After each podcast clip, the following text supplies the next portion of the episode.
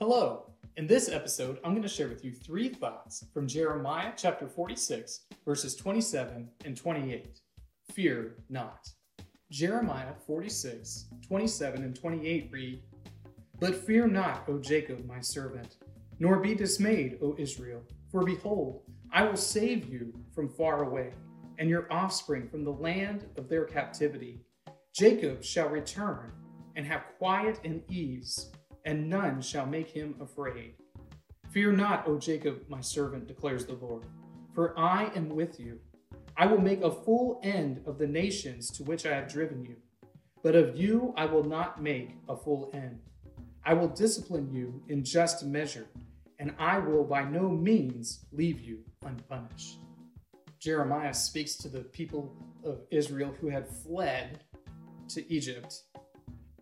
They fled the coming assault of Nebuchadnezzar.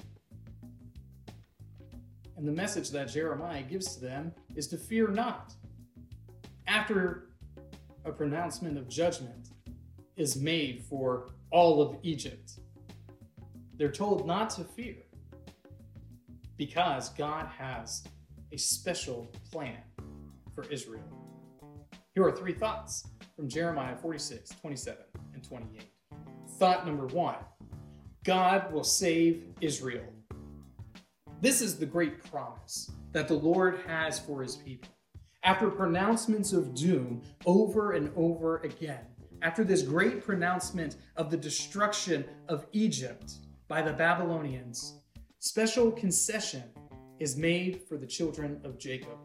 And that special concession is this that God will save Israel that they won't be wiped off the face of the earth like that Egyptian nation would be.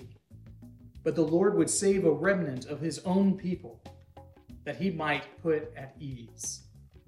Thought number two God will be with Israel.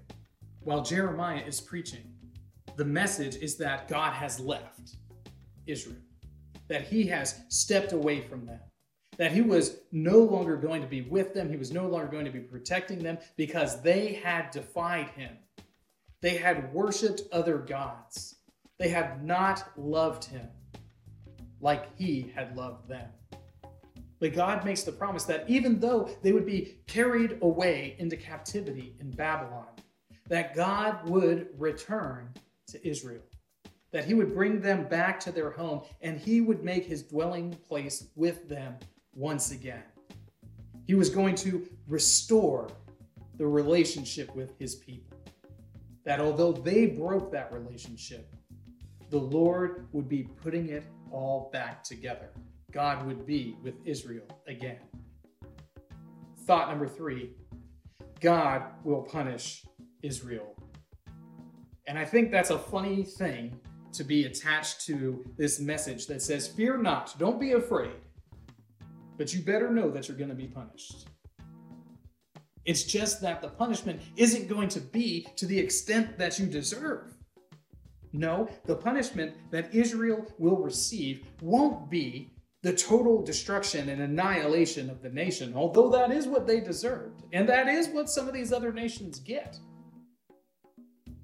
God was going to punish Israel, but their punishment would not be exhaustive that even as he brings his wrath upon his people, that God is still merciful to them.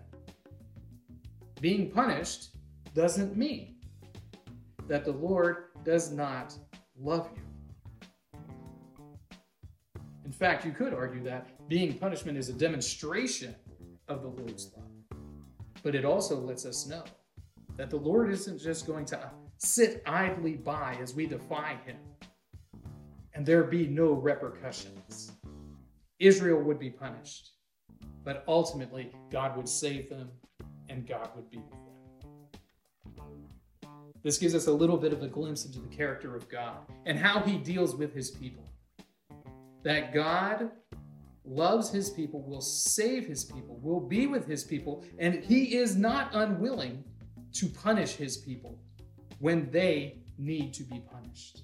These three thoughts come to you from today's reading of Jeremiah chapters 42 through 46. If you'd like to read through the Bible with me, you can do so by joining the Facebook group Through the Bible, where we are reading through the text of Scripture together.